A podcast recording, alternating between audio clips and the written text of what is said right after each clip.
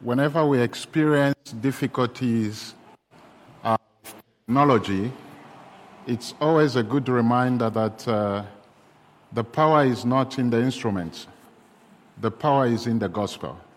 Because if we think about how the gospel reached to us today, uh, those guys who were the first um, stewards of the gospel, uh, they never had what we have today.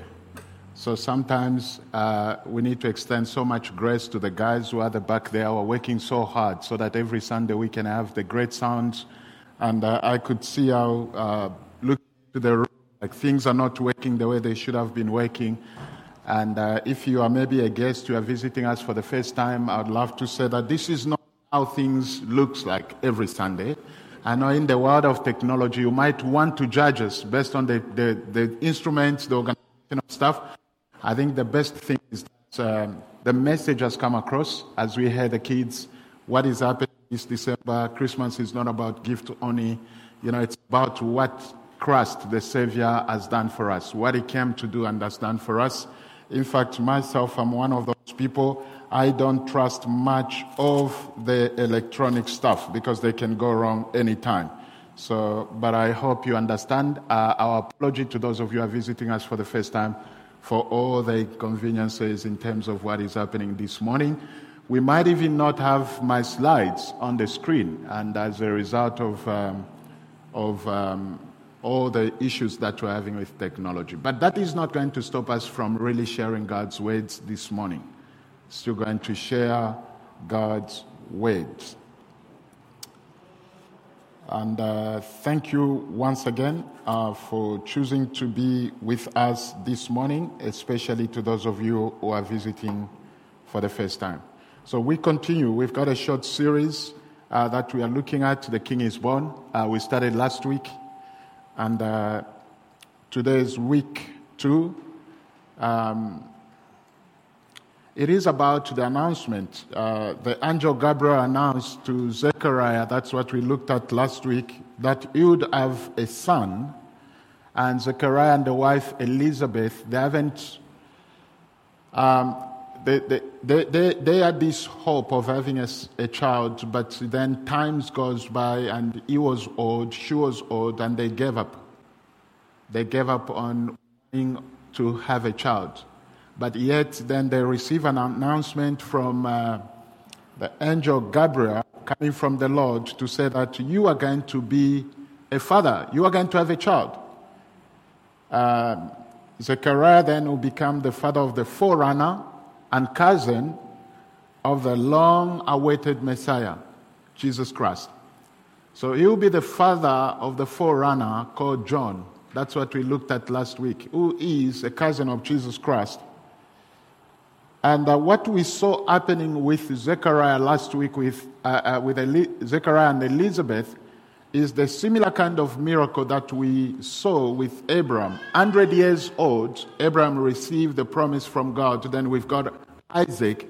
And then it's all coming from one descendant to the other. And there is a promise of the Messiah who is going to be born, who is going to come from the descendant of David. And today we are going to be looking and we are going to be looking at another announcement that is coming from the same angel Gabriel, but this time it's not to Zechariah and Elizabeth, but this time it's to a young girl named Mary.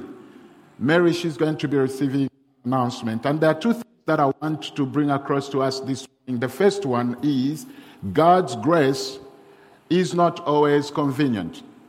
That's what we're going to be, uh, I'm going to be looking at. God's grace is not always convenient. And the second point is the appropriate response of worship.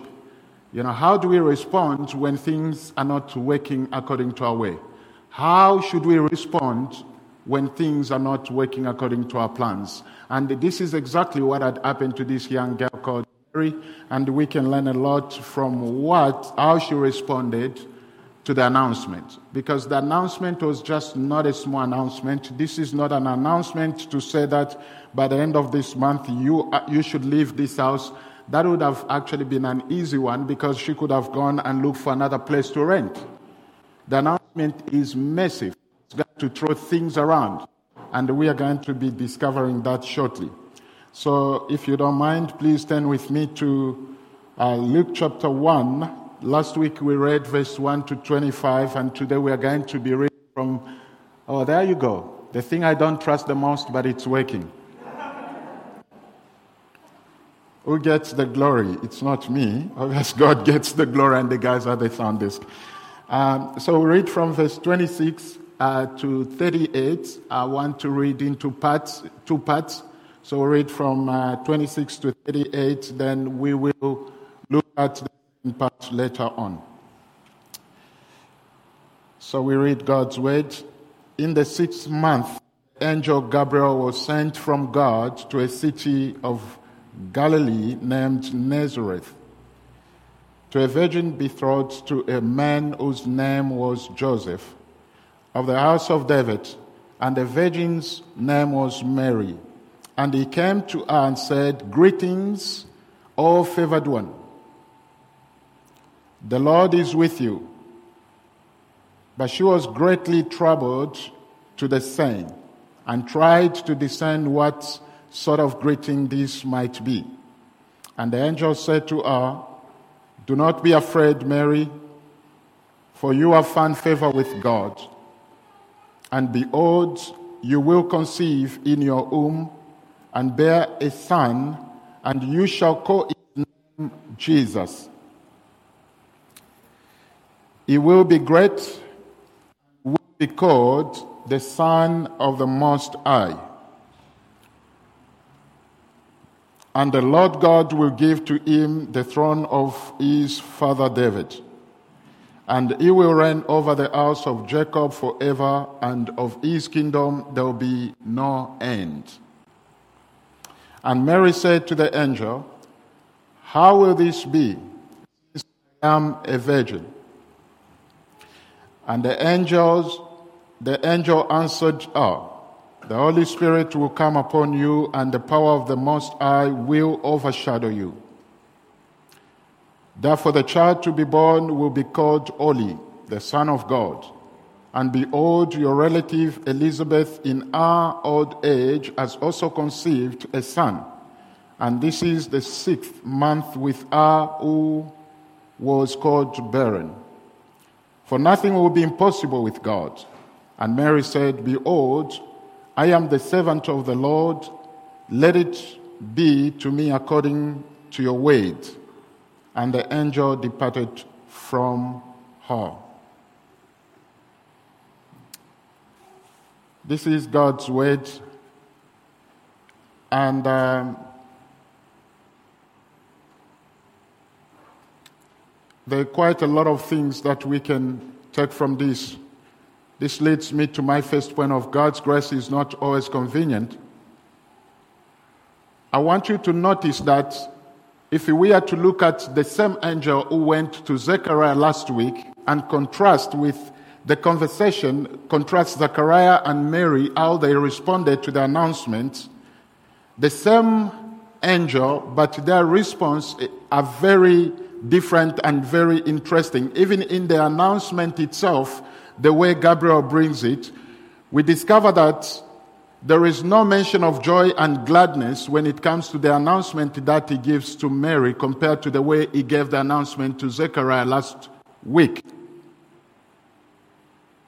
And the question we have to ask is why did the angel leave out the point of joy and gladness when announcing this news to Mary, yet he included gladness and joy when announcing it to Zechariah.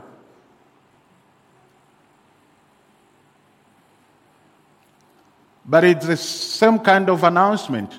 Your sister Elizabeth, she's pregnant. You are going to be pregnant as well. The difference here is that Pregnancy for an unmarried girl is much more problematic than for a barren married woman. That's the difference. Mary was not married. Elizabeth was married. God changed Mary's plans dramatically. All that she had planned was going to change. She is a young woman in a well respected family engaged to a good man. This announcement is a lot more risky for Mary and for her future.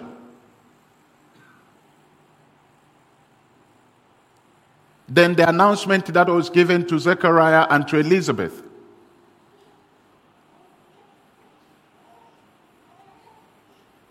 How does Mary respond? And what can we learn from her and Zechariah? What can we learn from the way that Mary responded to this announcement? And how, what can we learn from the way that Zechariah responded to the announcements? I said, God's grace is not always convenient, and there is a lot that we can learn from these two announcements. You'll notice that if you read the entire story, you want to go into the background of Joseph and Mary. Their family, both families, they could not claim to be wealthy or fame. They, they could not. They were not wealthy family, or they were not, these two people were not coming from a family that they've got so much fame, that they were known, that they, were, they had a certain status in, status in community. No. Also, we know that Joseph was just a merely simple trader. He was a carpenter in a small town. God's grace is not always convenient, but yet we see here that God moved towards this young lady and he favored her. That's what Gabriel said. Gabriel declares Mary favored by God or blessed when he says, Greetings, O favored one, the Lord is with you.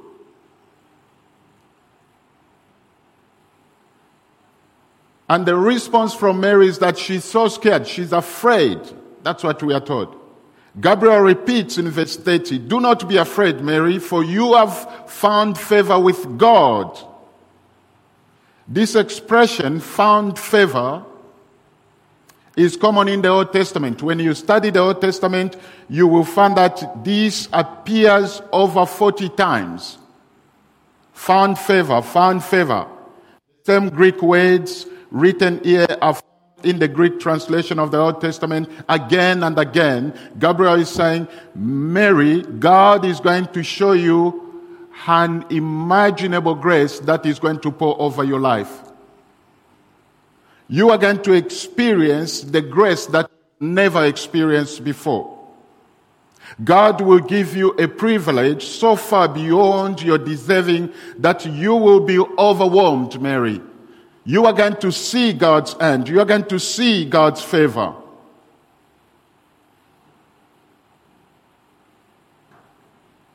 Then the angel goes on and explains the favor in verses 31 and 33 to Mary to say, This is what is going to be happening. Behold, you will conceive in your womb and bear a son, and you shall call his name Jesus. He will be great and will be called the Son of the Most High, and the Lord God will give to him the throne of his father David. And he will reign over the house of Jacob forever, and of his kingdom there will be no end. Referring to our Lord Jesus Christ. Now let's look at these words great that's what the angel is saying to Mary. The child you are going to be carrying is going to be great. What does it mean? He's going to be the son of the Most High God. Then he also mentioned that the son of David. He will receive David's throne based on a lot of prophecies that we encounter in the book of Isaiah. Jeremiah spoke about it, how God keeps the covenant, and he spoke about it in Jeremiah 30, 31, 31, where he spoke about God promising uh, promise to his people. promise of redemption. And then here the, the angel said, He will reign over the house of Jacob. This simply means that He will reign over all Israel, all God's covenant people, forever. The Messiah is going to reign over Israel, over all God's covenant people forever. His kingdom will never end. The kingdom of our Lord will never end. By the way, it's good to know that the Jewish nation has been waiting hundreds of years for the promised son of David to arise and become their king. They've been waiting for years and years. Now, in the story here, we see Mary is the one who is going to be the fulfilling channel. Going, God is going to use Mary now to fulfill the promise that they've been waiting for hundreds and hundreds of years. The long awaited Messiah, Mary is going to be carrying this king. A young girl from Norway, a young girl with no prominence chosen by God to be the mother of the Messiah. Nobody. When we read the scriptures in the New Testament, we are taught God chose the foolish things of the world to shame the wise. That's what the Bible tells us. God chose the weak things of the world to shame the strong. That's what we are told in 1 Corinthians chapter 1 verse 27. And this is exactly what is happening with Mary here.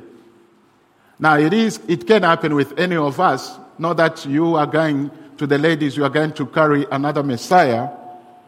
But we are going to discover later that God doesn't change. That's what God does. He took the people are the nobodies, the weak, and he uses them because he wants to shame those who claim to be the wise in this world. Now, remember last week how Zechariah responded when he was told that he and his barren wife would have a son. He did not respond by saying, Yes, Lord, to the angel. He asks the angel, How shall I know this is true? In verse 18, How shall I know that this is true? Is asking for a sign. I want to see a sign. You have to tell me what is the sign that I can know that you are really coming from God or this is really coming from God.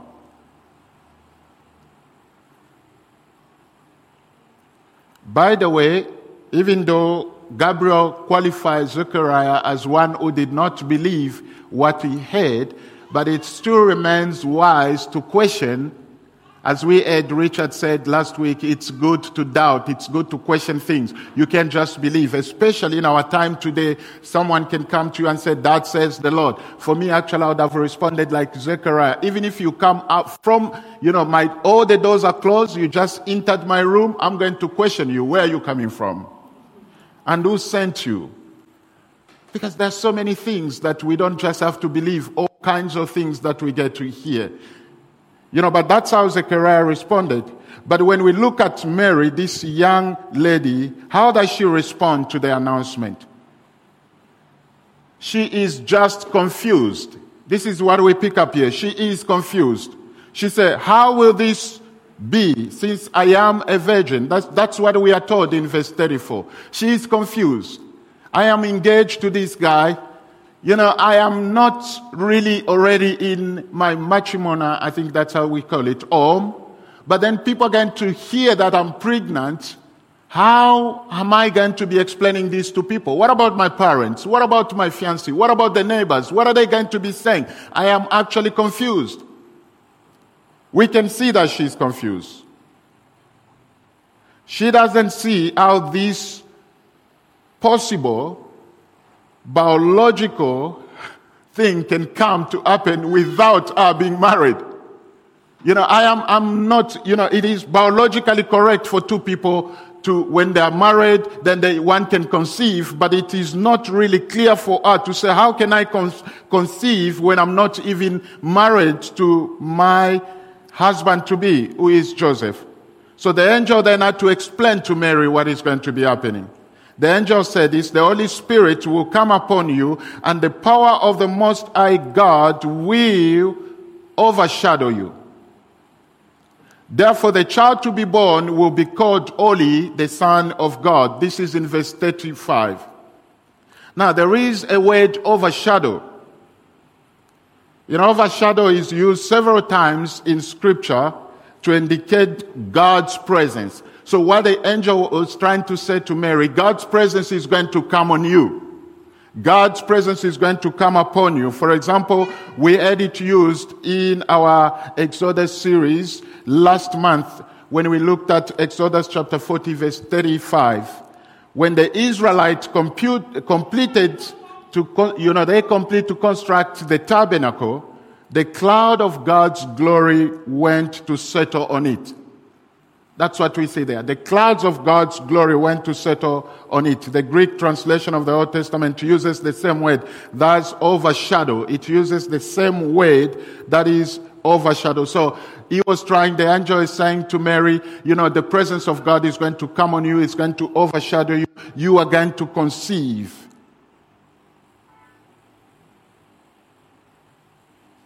Mary did not ask for a sign. That's what we pick up from the reading.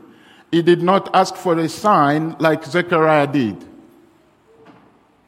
But Gabriel gave Mary a sign. Here's the sign. In verse 36, telling her that your sister Elizabeth, as I am speaking to you, she's pregnant.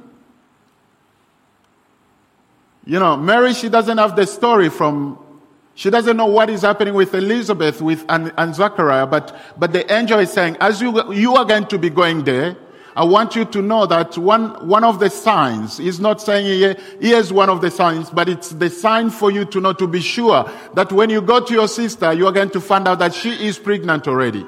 In fact, it's already six months.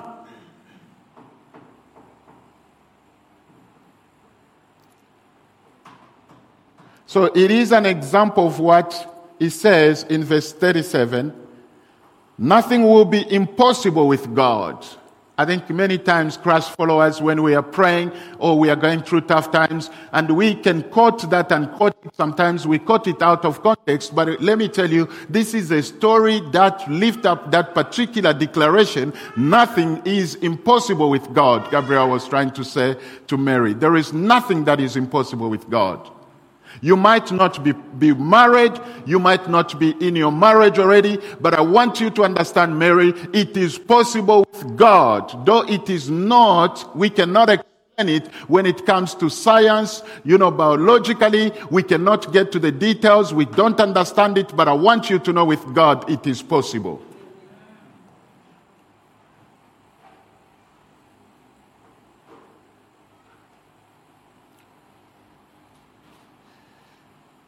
By the way, when Mary got this news, should have known that this was not going to be easy for her. It was a risk one. This is not an easy announcement. Later on, we even see Joseph thinking about the same risk. When you read the scriptures, you find out the story. Joseph was also thinking about the same kind of risk. Why was this very risky? Because Mary could have been stoned and accused of infidelity. She could have been accused of infidelity because she was already bound to Joseph legally she was in a contract with Joseph, and if people are to find out that she is pregnant, she could have been stoned to death.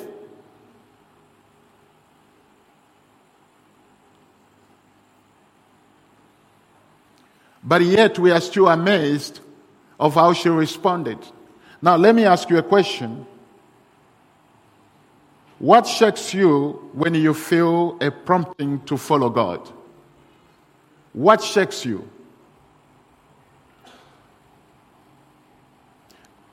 Is there something big or small that you have felt God impressing upon you and calling you to obey Him or submit it to Him or hand it over to Him completely that you struggle to do? Is there something that God has really been coming after you and saying, I want you to really give me this. I want you to hand over. I want you to surrender, but you've been struggling to do? This is not exactly what we are seeing with Mary here.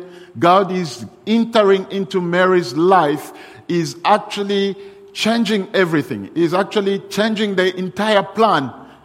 And this is affecting our future.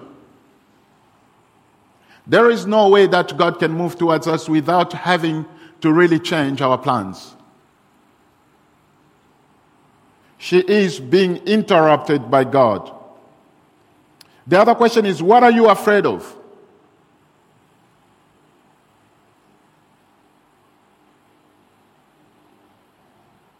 What is it that you are afraid of when you feel and you are so sure that you are really, really hearing God to surrender something to Him?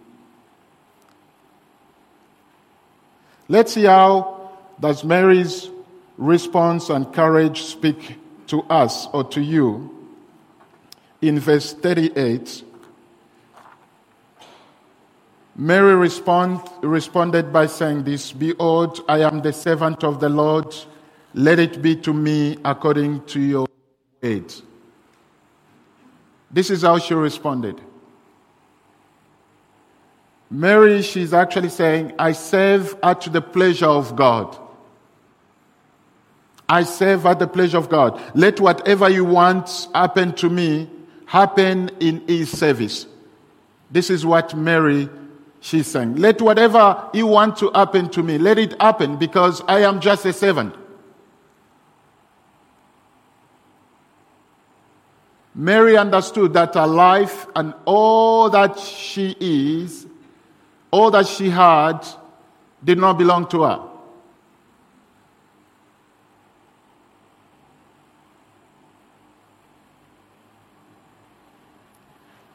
She received great grace from God. The privilege of bearing the long awaited Messiah, it is such a great, it is a grace from God. In fact, a great one. But at the same time, it is an inconvenient privilege. A few things we can learn from Mary is that she showed faith and wisdom in the way that she responded. She forgot her own plans almost immediately at the time that she got the news from Gabriel. She has faith in God's promise to her and to her people. She did not question to say, How is this going to be received by my family or the family of Joseph? She responded immediately by trusting God's wisdom.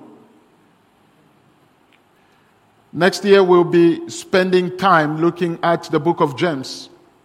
And uh, what we will learn about it about is the true wisdom that we find from that book God's wisdom.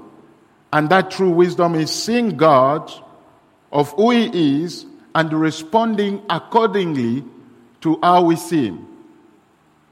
Because sometimes human wisdom, we try to see God the way we want to see Him, but not seeing God the way He wants us to see Him. So next year is going to be that time we are going to be journeying through the book of, of James, looking at the wisdom of God. So, what we saw last week and today, right now, what I'm saying is that education, age, gender in ministry doesn't protect us from acting unwisely if we doubt God's word and do not submit to Him above all. So, to have great education does not protect us from acting unwisely to God's word.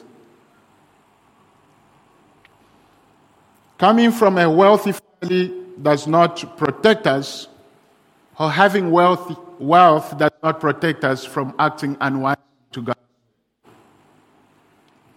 Gender or age does not protect us either. Because we can learn from Mary, this is a young girl, inexperienced in life, uneducated, Yet the way she responded to the call, to the announcement of God, is really life giving. Full of faith, submitting herself to God's word, accepting to follow God's plan rather than sticking to our own plans.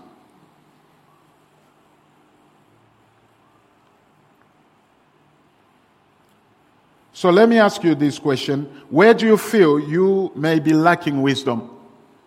Because this is a great wisdom that we are seeing in Mary. You don't expect this from a young girl, but yet her response really shows that she is carrying a high level of wisdom in the way that she responded to the announcement. Compared to the priest, Zechariah was a priest, for God's sake. He was a priest, but yet he questioned God. He questioned God's words to the point that he went mute. He couldn't speak for some time.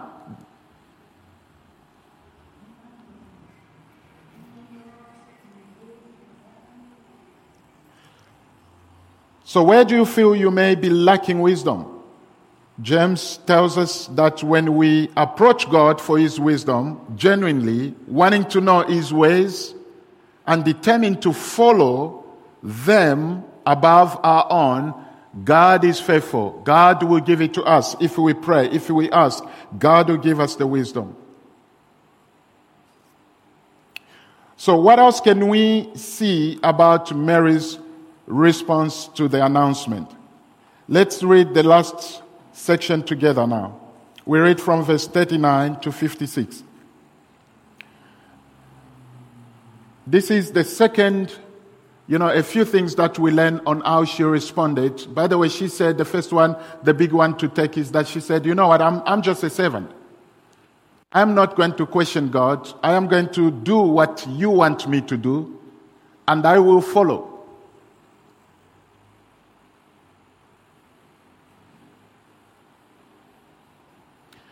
In those days, we read from verse 39 Mary arose and went with haste into the hill country to a town in Judea, uh, to a town, town in Judah, and she entered the house of Zechariah and greeted Elizabeth.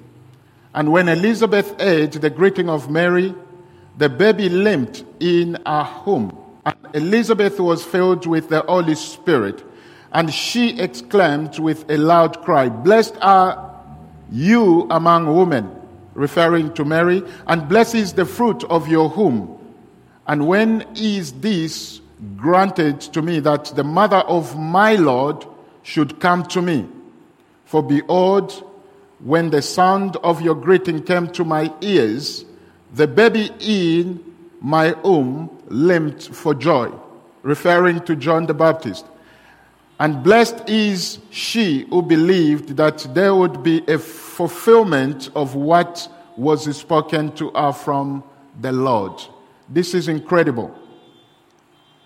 Elizabeth responded with such humility. Humility. He went down. As she went down, she responded with humility. We continue to read from verse 46. And Mary said, My soul magnifies the Lord, and my spirit rejoices in God my Savior, for he has looked on the humble estate of his servant. For behold, from now on, all generations will come, will call me blessed. For he who is mighty has done great things for me, and holy is his name and his mercy is for those who fear him from generation to generation. He has shown strength with his arm. He has scattered the proud in the thoughts of their hearts. He has brought down the mighty from their thrones and exalted those of humble estate. He has filled the hungry with good things, and the rich he has sent away empty. He has helped his servant Israel in the remembrance of his mercy as he spoke to our fathers, to Abraham and to his offspring forever. And Mary remained with her about three months and returned to her home. My second point here, and which is the final one, is that the appropriate response of worship that we see in Mary. The appropriate response of worship is what we pick up here. But let's go back to Elizabeth. Elizabeth's response makes clear, it makes it clear that, you know, it, it shows whose son is important. She's pregnant with John, but the way she responds, she's actually pointing to Mary's son, the one that Mary is carrying. She is pointing to him the way she responded when she heard the greeting coming from Mary. She calls Mary the mother of my Lord. She's been pregnant for six months. She should have actually elevated her own son, but she is calling Mary to say, is the mother of our Lord. She knows Mary's son will be the Messiah the long awaited, awaited descendant of King David. She knows that. And the way that Mary responded here, we pick up that Mary is a woman of faith. She believes. That's why the words of Elizabeth is affirming Mary's belief in what she has heard from angel Gabriel. And whatever she heard, she acts on that belief. We also learned that our plans were turned upside down. But yet she followed God faithfully. She is a wonderful example of a woman of faith. Such a great example. Now, what we learn from here is that she now expresses a response to God's work in a beautiful song, in worship. We read in verse 46 and 47 My soul magnifies the Lord, and my spirit rejoices in God, my Savior. These two lines are in parallel to each other. Like many verses in the book of Proverbs, you find them, they are parallel to each other. Mary reinstates our idea, clarify the meaning of the first statement, my soul, which is parallel to my spirit, and when she said, Lord, here it stands for the name of God as Yahweh, the God of covenant. It's also in parallel with God, my Savior, the one who promised that he will come to deliver his people.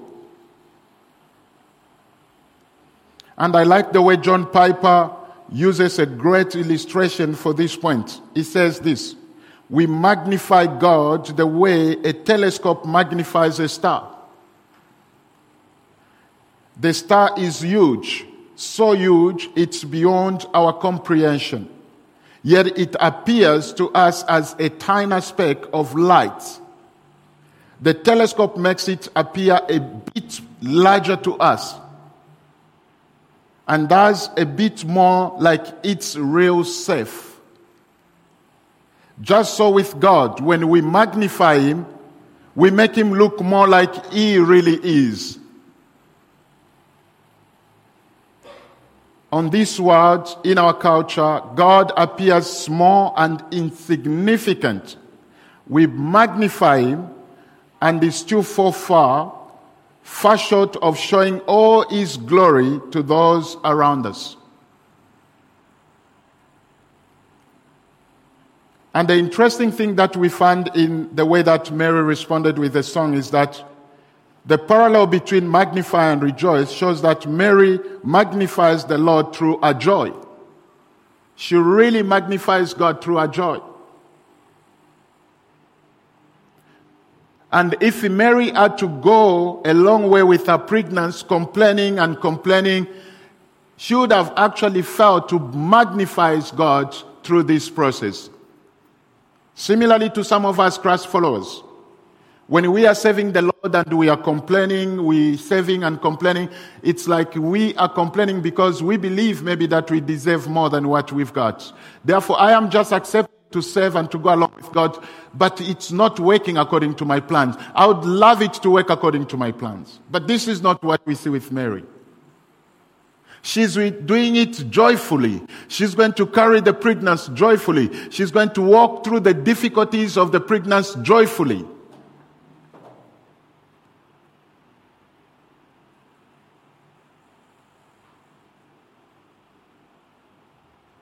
She doesn't complain.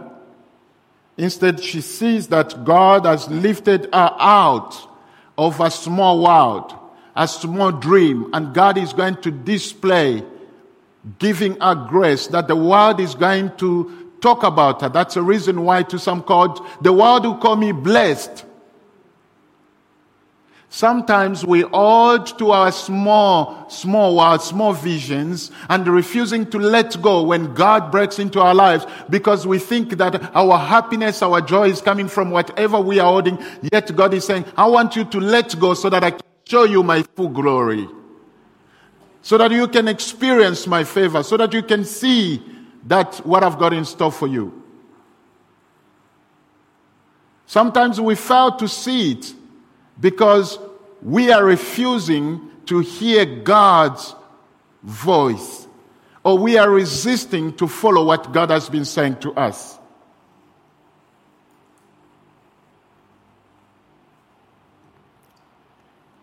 You know, Mary accepted the call of the tax that God was giving her.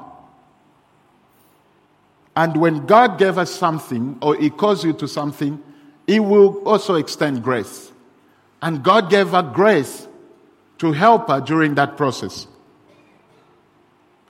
And God, when He does that, when He calls us, He gave us a tax. He also gave us all the necessary things to enable us to walk through that particular. And this is what we learn with Mary.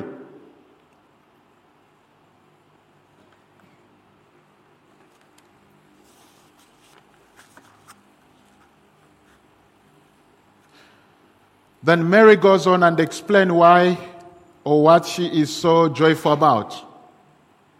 Why she magnifies God. In verse 48 and 49. We are getting there. Because don't get tired, please. Stay, stay awake.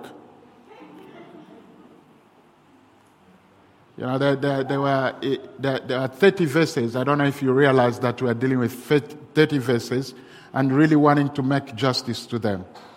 This is important. So from verse 48 to 49, Mary, she's giving the reason why she's joyful, why she magnifies God. Listen to what she said. For he has looked on the humble estate of his servant. He has looked at me, the humble one, a nobody from nowhere, no status, but yet he has come to me. For beyond from now on, all generation will call me blessed. You know, not only one generations, but all generations, including our generation. Today we are talking about Mary. We are calling her blessed because she said yes to God. For he who is mighty has done great things for me, and only is his name. He has done great things to me, and only is his name.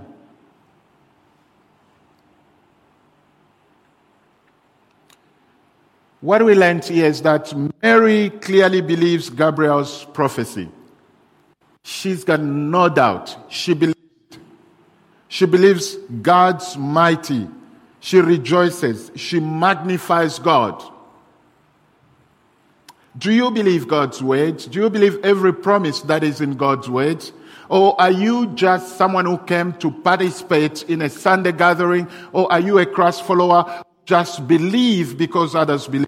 Or do you read God's word and really accept and believe and wrestle with what God's word says and said, I believe these things is true. I believe God's promises are true. Because without that, it is not possible to magnify God.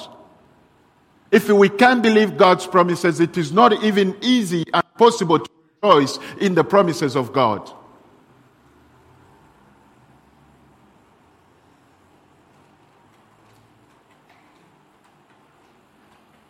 She concludes this section by declaring this Holy is his name. That's why she said, Holy is his name.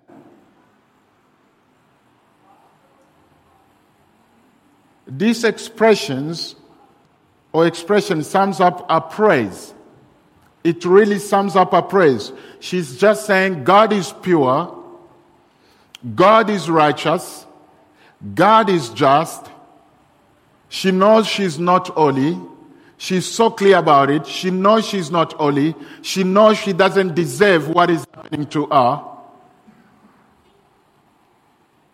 She is nothing, but this great God has touched her. This great God has come down, has seen her, has blessed her, has empowered her. So she rejoices in God. She rejoices in God, thereby magnifying Him. Because she understands that God is so holy, so pure. I am so far away from God. How can God come down and see me and really do these amazing things and chose to work in and through me? She started to praise him. Verse 50 to 55, and we are going to be landing.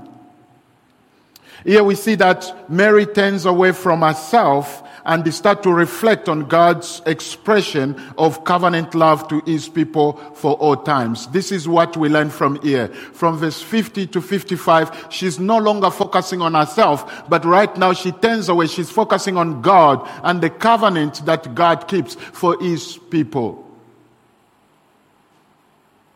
Times past, present, and future, God had planned, had plan of redemption from the beginning of time. Mary now stands at the focal point of that plan, the plan of God, the, the plan to redeem his people.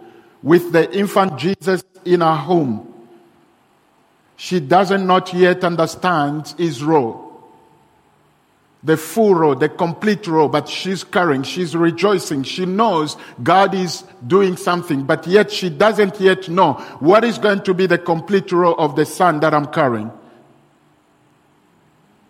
But whatever she has is enough for her to really sing a song of praise. Listen to verse 8. And his mercy is for those who fear him from generation to generation she offers these great words of praise. He has shown strength with his arm. He has scattered the proud in, in the thoughts of their hearts. He has brought down the mighty from their thrones and exalted those of humble estate. He has filled the hungry with good things, and the rich he has sent away empty.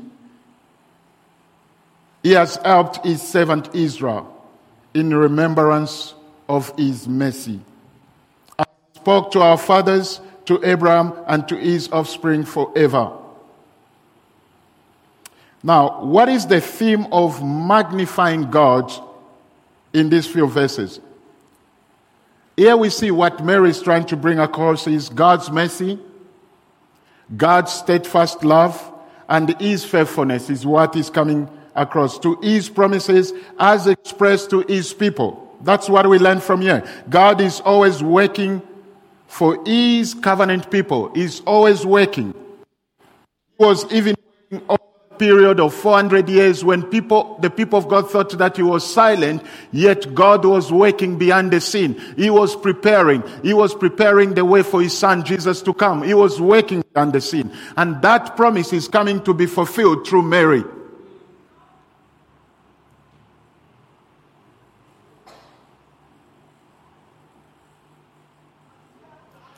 And something important, something important to note here is that Mary does not say he shows mercy to all of Abraham's physical descendants. That's not what she said. But to those who fear him. Those who fear him. He doesn't say Abraham's physical descendants, but those who fear him. The fear of the Lord is the beginning of knowledge, but fools despise wisdom and instruction. That's what Proverb 1 verse 7 tells us. It's those who fear the Lord will experience God's mercy. And what we pick up again from these prayers, all these words of praise, is that God is the only strong one. He always takes weak ones and use them. He used the weak, like Mary, like Andre, like Esther. Did I say extra or Esther? So he uses the weak. I'll repeat again. Like Mary, like Esther, like David, like Stephen, like Andre, Ryan, like Daniel, and exhorts them. In fact, should I include also like Jenny here? Showing that He is the source of their strength. Whatever we do, we cannot do it without God. God is the source of our strength. This is what Mary, the way that she's bringing into, into a song, the song of praise. He always takes the proud, the proud, the mighty, like Pharaoh, like Nebuchadnezzar, these people, and a number of them, he, he brings them down. He wants to show them that I'm God. You may claim to be powerful before the world, but I want you to know that you are not powerful. He takes those who claim to be powerful and show to the world that you are not actually powerful. I'm the only God who is the stronger one.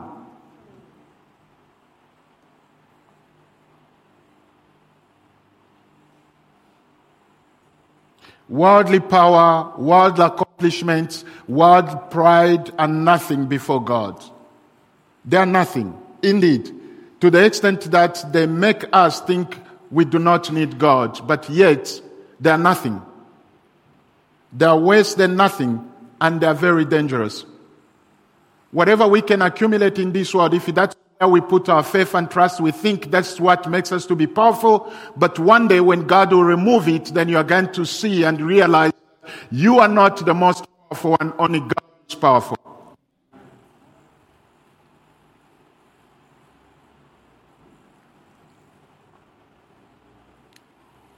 God always keeps his covenant.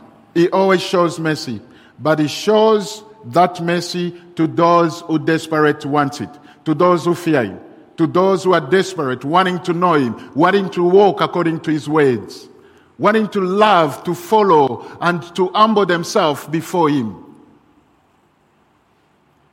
As Mary sees this, She sees that she deserves nothing from God, but like so many throughout history, she receives great mercy from Him. Then she overflows with joyful, joyful, you know, praise. She praises God. She worships the Lord. She could have focused on all her only plans but yet she let them go. All these points, at this point, she doesn't even know what Jesus is going to be going through. She doesn't know the journey that Jesus is going to be going through, but yet she presses God. She doesn't know how Joseph will respond to this news, but yet she already says yes to it.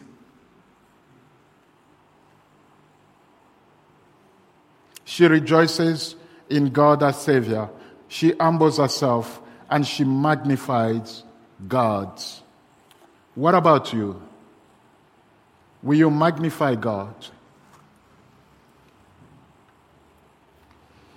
You might say, I am not chosen to be the mother of Jesus Christ. I am not chosen to do anything important by God. I'm not chosen by God to do anything important.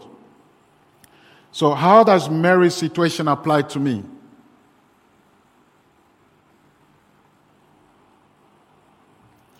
I totally agree with you. I think we can say with great confidence that no one here this morning we are still morning, will give birth to the Messiah? No one. No one in this room.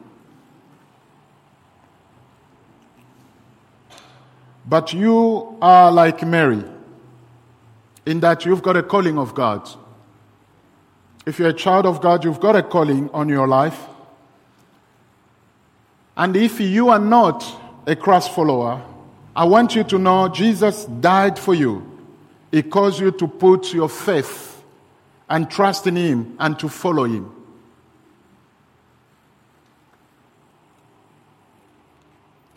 Furthermore, like Mary, you will only accomplish God's task by setting aside some of your own plans, by accepting to let go of your own plans, by accepting to let go some of the privileges that are hindering you to save and to follow and to trust God fully.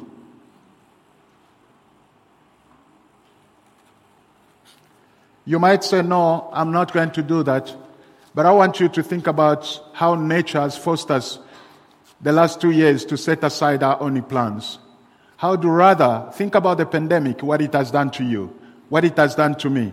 You know, just by saying no to follow God and to lay aside what God may be pressing on us, he said, on us, he said, I want you to follow me. I want you to lay aside these things. We've been saying no and no, but this time we can say no to COVID-19. The pandemic itself has forced us to set aside some of our plans. How to rather follow God's wave, God's voice, rather than waiting for another pandemic to force me to set aside all the things that I hold on to. I was expecting a big amen. amen. Now, the reason that there is not that amen, it's because we are not willing to let go unless something comes and pushes us so hard, then we'll let go. But we are not willing to let go. And God is calling us this morning, like Mary. Do you really want to surrender what you are holding tight? You know, do you want to trust me with your life? Do you really trust that I am God? I'm powerful, I'm strong. Do you really trust that I've got you? I know your plans better than you do. I know your future better than you do. And we know how the story turns out to be. And we are going to learn that next week when we'll be looking at the king is born.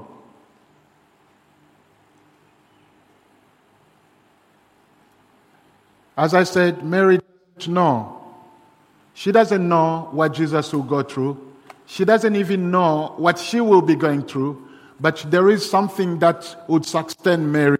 It a statement when she said, Oh, my and my spirit rejoices in God my Savior. Friends, that statement alone will carry Mary throughout. She will stand firm because she will be the one remaining watching Jesus on the cross because of that, because she made a commitment to say, my soul magnifies the Lord and my spirit rejoices in God my Savior. Friends, following God does not mean that everything is going to be okay. We are going to go through a lot of trials, temptation and sufferings, but when you know that this God has your future, when you understand that God knows your plans, the plans of your life better than you do, you will be prepared to go through pain and suffering. You will be prepared to face whatever may come along your way because you believe and trust that it is only God who is in control. He's the most powerful one. And we can learn that from Mary. And next week we are going to see how Mary endured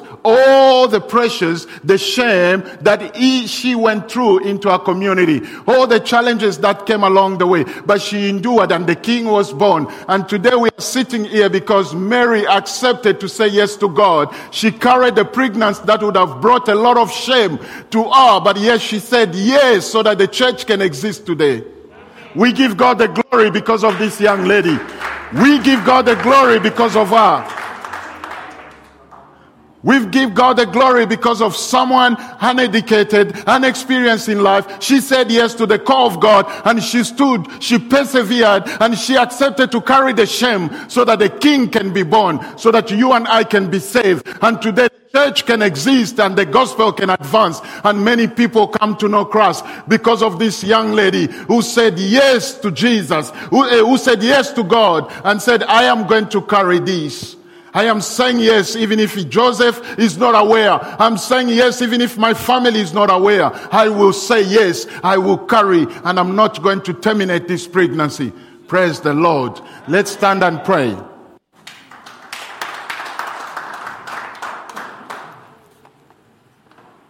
Dear Lord, we thank you.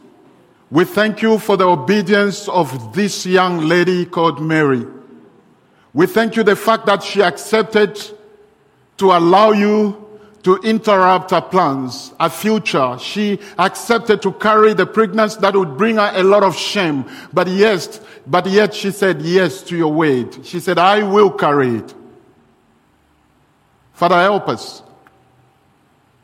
Help us, O oh Lord, to be those, to be like Mary, to be the people who surrender all to you to the glory of your name. I pray for my brothers and sisters right here, and I pray that God would give us enough grace to be able to endure, to be able to surrender, to be able to say yes to your words, so that you may be glorified in and through our lives to the glory of your name. In Jesus' name I pray. Amen.